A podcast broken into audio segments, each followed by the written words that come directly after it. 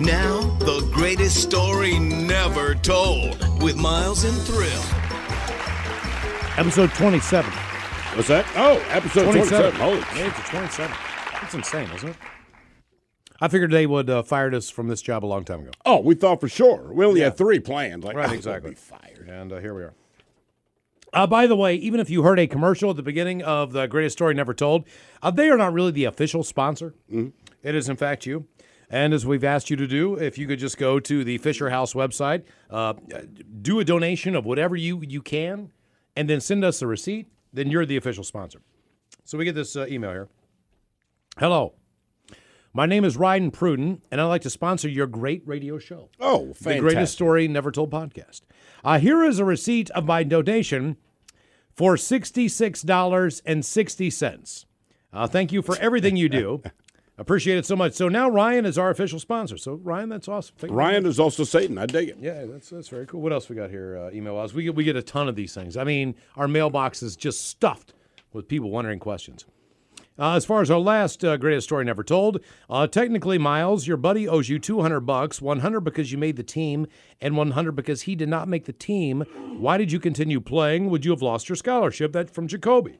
Jacoby, they don't give walk-on scholarships. Right. He was a walk-on. And once I made the team, I figured, you know what, I might as well give this a shot. It wasn't like I was just going to try to make the team and then not work out anymore or not kick the ball anymore. Like, I'm there. I've got to do something. You're in meetings all day and you're in practice all day. So and remember, they give scholarships to people that are good, not people that were lucky enough to make the team. Right, and correct. And they don't also give them to kickers and punters. So you have to start in college to be on scholarship. I mean, it's very rare that it's almost like saying, like, they drafted a punter or a kicker. Seahawks, Raiders. Right. You know, but you know what I mean? They were right with Dixon. I mean, they were going to punt the ball a lot, and they weren't going to do well on third down. So, if you know your team sucks, you have to punt. If you're going to drive away a great community member and great player like John Ryan, you better have a reason. And they knew they weren't going to get a lot of first downs, so they made the right call. So there you go. There's the true answer to it. Sebastian Janikowski, by the way, the only number one kicker. The Oakland Raiders took him as the 17th pick. Might have been L.A. Back in the day, but other than that, that doesn't happen. So there you go on that. Okay, so for this week, someone on Reddit asked people a bunch of different random questions, right? And there are all kinds of hypotheticals that you might have wondered in your life as far as how many times things could have happened to you, potential dates, how many people have had a crush on you that you never knew. So maybe someone, whether you found them attractive or not. Well, wait, would you want to know if they said, I can give you one piece of information. I can give you the number or I can tell you who. I think I'd rather know the number. I don't want to know who because, look, either someone I was not interested in or someone who I absolutely was and didn't know. Right. I don't want to know who. Yeah. Okay, well, I would like to know. I just assume it's everyone. Because you know why? Well, yeah, but you're different. Women are attracted to you. They're not necessarily attracted to me. Because you're not. Well, I know that. It has nothing to do with your looks. Yes, it has. No, I'm much better looking than you. It's the fact that I'm a complete... Right. That's my point. And you actually will listen and engage in conversation. And No. I don't have the time for that. Let's not mistake. I'm Aspergerish. I have mastered the art of... I'm not listening. I'm just not interrupting them. I'm thinking about other things. Meow, meow, meow, meow, meow, meow, meow. I would like to know that. How many people... Maybe back in the day when you were decent. You know what I mean? What else? How much of your life have you forgotten? Like important moments? Like we do this podcast. My 20s. It's kind of hard to remember all the crap that we've done because we've done so much crap and it's just never stopped. I mean, I've done a lot of crap, but there's honestly about a 6-year window in my life. Legitimately, there's no chance I could remember. It's because of drugs and booze, right? Like it's gone, you know?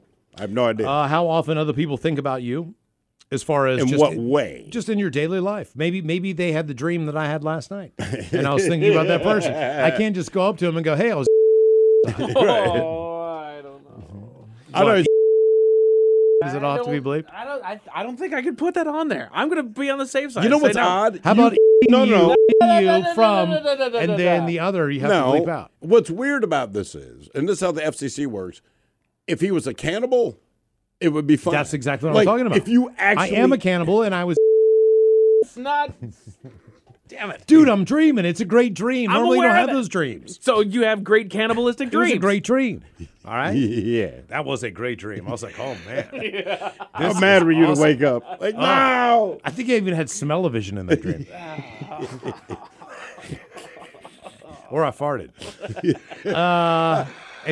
Well, I'm sleeping. I don't know. Sleep, right. I don't know. And that gave you that dream. Like, yeah. Oh, wait a minute. Maybe I got to get up, poop. How did I get to this dream? All right. Oh, God, I got gas. Yeah. I thought it was sexy. Okay. Death stats, like how many times have you almost died without realizing it? Mike, it could have happened.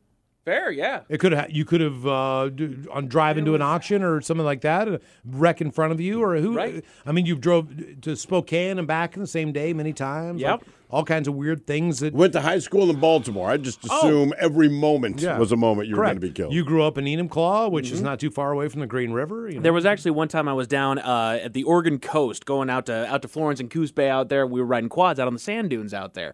And one thing about the sand dunes is that they will tell you, you actually have to pass a test in order to get a permit to ride out there because it's incredibly dangerous. Yeah. Because one of the things is that if you're looking out onto those sand dunes, it all looks just flat. The problem is that there's a lot of drop-offs out there. Now, some of them are just maybe a foot. There are others that are just straight up cliffs. Sure. I damn near flew my quad off one of those cliffs. How far? How high? The thing is that they have these dunes that go up, and they are, no kidding, 30 feet high and at a steep of like 45-degree angles, maybe 35-degree angles, and I was going up. And you go up and down those things all day. They're just rolling hills out there. If they roll on you, you're screwed. Right. Steve and I had a conversation the other day about this girl who passed on, and she was 10 years old in Texas. Yeah. And I said to myself, she was on an ATV. And I've seen this movie a million times. Being from West Virginia, first of all, you need to be 16 years old to have a license for a reason. Right. It's not that younger kids cannot enjoy dirt bikes and go-karts and all those things. Kids can enjoy a lot of things. But there's a reason there's a 50cc limit on a lot of those things. Gee, you step up to an 80 or maybe a 125 or whatever it is. But along those lines, an ATV is a heavy piece of equipment. So when you're 10, those things can go 55, 60 miles an hour. If you it's much more powerful. It's like a snowmobile. It's not like your little old dirt bike that you can do jumps with and break your collarbone. It's different. Ozzy almost died. Right. The saxophonist for Dave Matthews Band is dead. This is not uncommon. Right. Like in West Virginia, I've had tons of friends who've died in ATV accidents, either going through an intersection, getting by a car, flipping it, rolling it, all that stuff. So, yeah, absolutely. Gift-giving success is on the list. Number of times people liked or hated your gifts. We talked about it on the air the other day. Your impact on people. Steve, as you would say, your purpose is sometimes bigger than your goal. Sure. How many lives have you influenced one way or another? Maybe there's someone out there that wants to be an auctioneer because of you. You don't know. Maybe there's someone out there that wants to kill you because of you. Yeah, it's fair. And the one that I'm going to focus on here on this one because I have a great story with this. How many times have you met someone without realizing that you'd already met? Okay, so when we were in Baltimore, we would bring a lot of comedians in on the show, and we would interview them, and there was two comedy clubs that were open. There was the Baltimore Comedy Club. I can't remember. They've changed names. Could be Giggles or whatever they call it now. But you at least call your comedy club Giggles once. Sure. Because you know why you go to a comedy club? Because Chuckles is for the clown. I wanna Giggles is for your comedy club. That's what I think of when I think of going to a comedy club. I want to chuckle and I want to giggle. Either way, they had Power Plant Live in downtown Baltimore. Power Plant Live was the place where if you were an A-list comedian, you came through because you're part of the improv circuit, right? Which was Philly, New York, and all these things. And it was just built in like concert tour. Like you play in Vancouver, you're playing Portland, you're playing Seattle, San Francisco, before you move wherever you're moving to, whether it's Canada or whatever. So same deal in Baltimore. And the comedy club that we worked with was a more local, because we did stuff at the Improv as well, but it was a more local comedy club. And they had this thing where we could do open mic stuff or host things. It was awesome, man. It's actually one of my favorite parts. Anything we've done on the job, because, we all have our own forms of creativity. It was fun for all of us to be able to go there multiple times because we're all very different when we deliver our comedy, right? So this night in particular, I am not doing my incredible comedy. I'm hosting. So I'm done early. And then everyone else, so like, hey, how's everybody doing? Blah, blah, blah. But I'm done. But Ted and Steve are doing stand-up. Okay, so they're actually doing a stand-up set, all right? Steve gets interrupted, unfortunately, very early on by a woman who explains that she has some type of cancer. I don't know how... But he just started. The way it's set up, your name's in a hat, and wherever you're going to be called in the order of comics is where it is, right? So no big deal, whatever. Say I'm eighth person to go up. I understand that. It's not a problem. I will wait.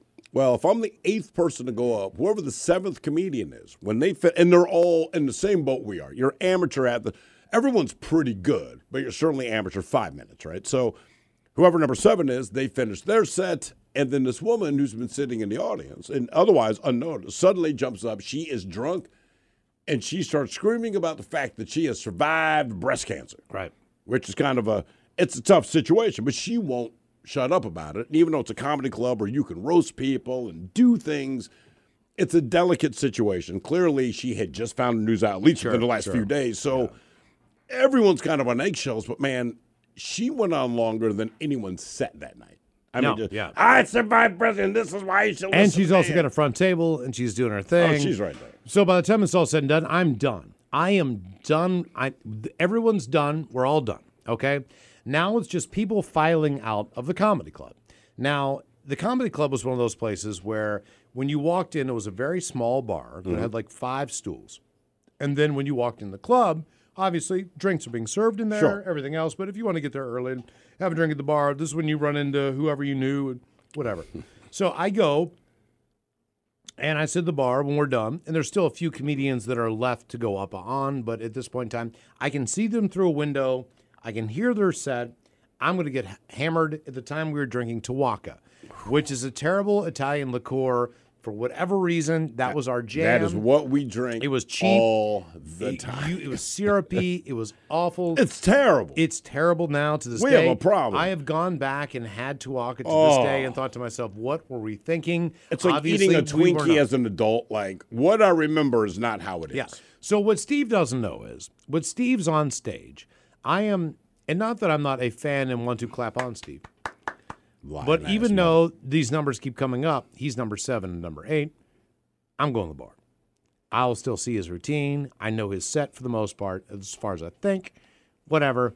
I'm drinking. We're done. We're done for the night, right? So I start talking to this girl.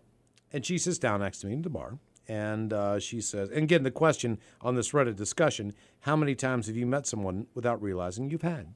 You know, you've not met them. This is years gone by. And this woman is sitting beside me.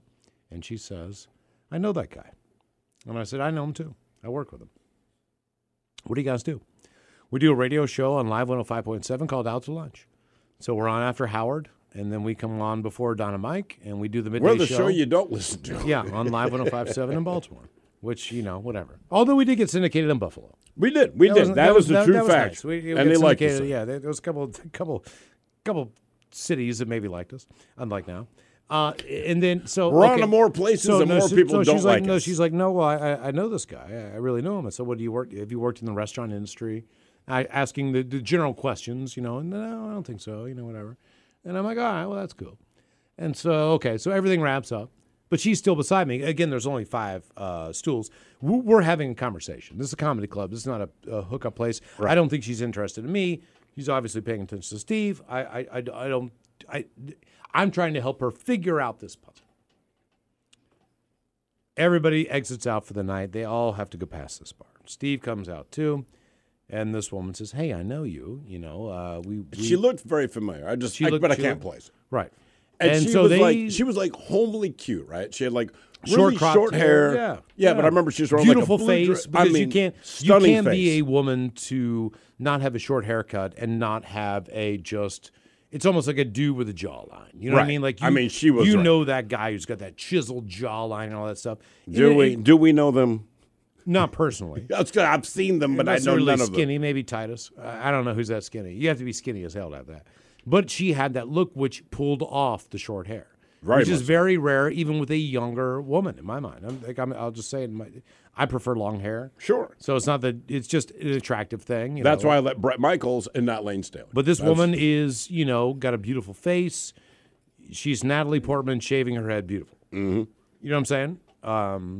And then I watched both of them go back and forth because now Steve comes over. I know you.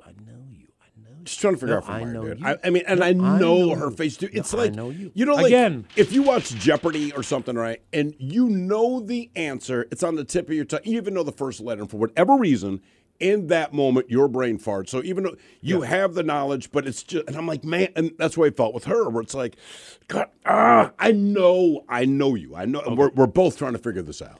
So the question again on the Reddit discussion was how many times you met someone without realizing you'd already met. So they obviously already met, trying to figure out how they met. We've established that. So we're just going to end this podcast right now with this. Just give a drum roll. Yeah, we slept together. You got a drum? Oh, sorry. Yeah. You blew the whole. I didn't know you were going to say drum roll. Yeah. We slept together. Turns out they fucked. Yeah.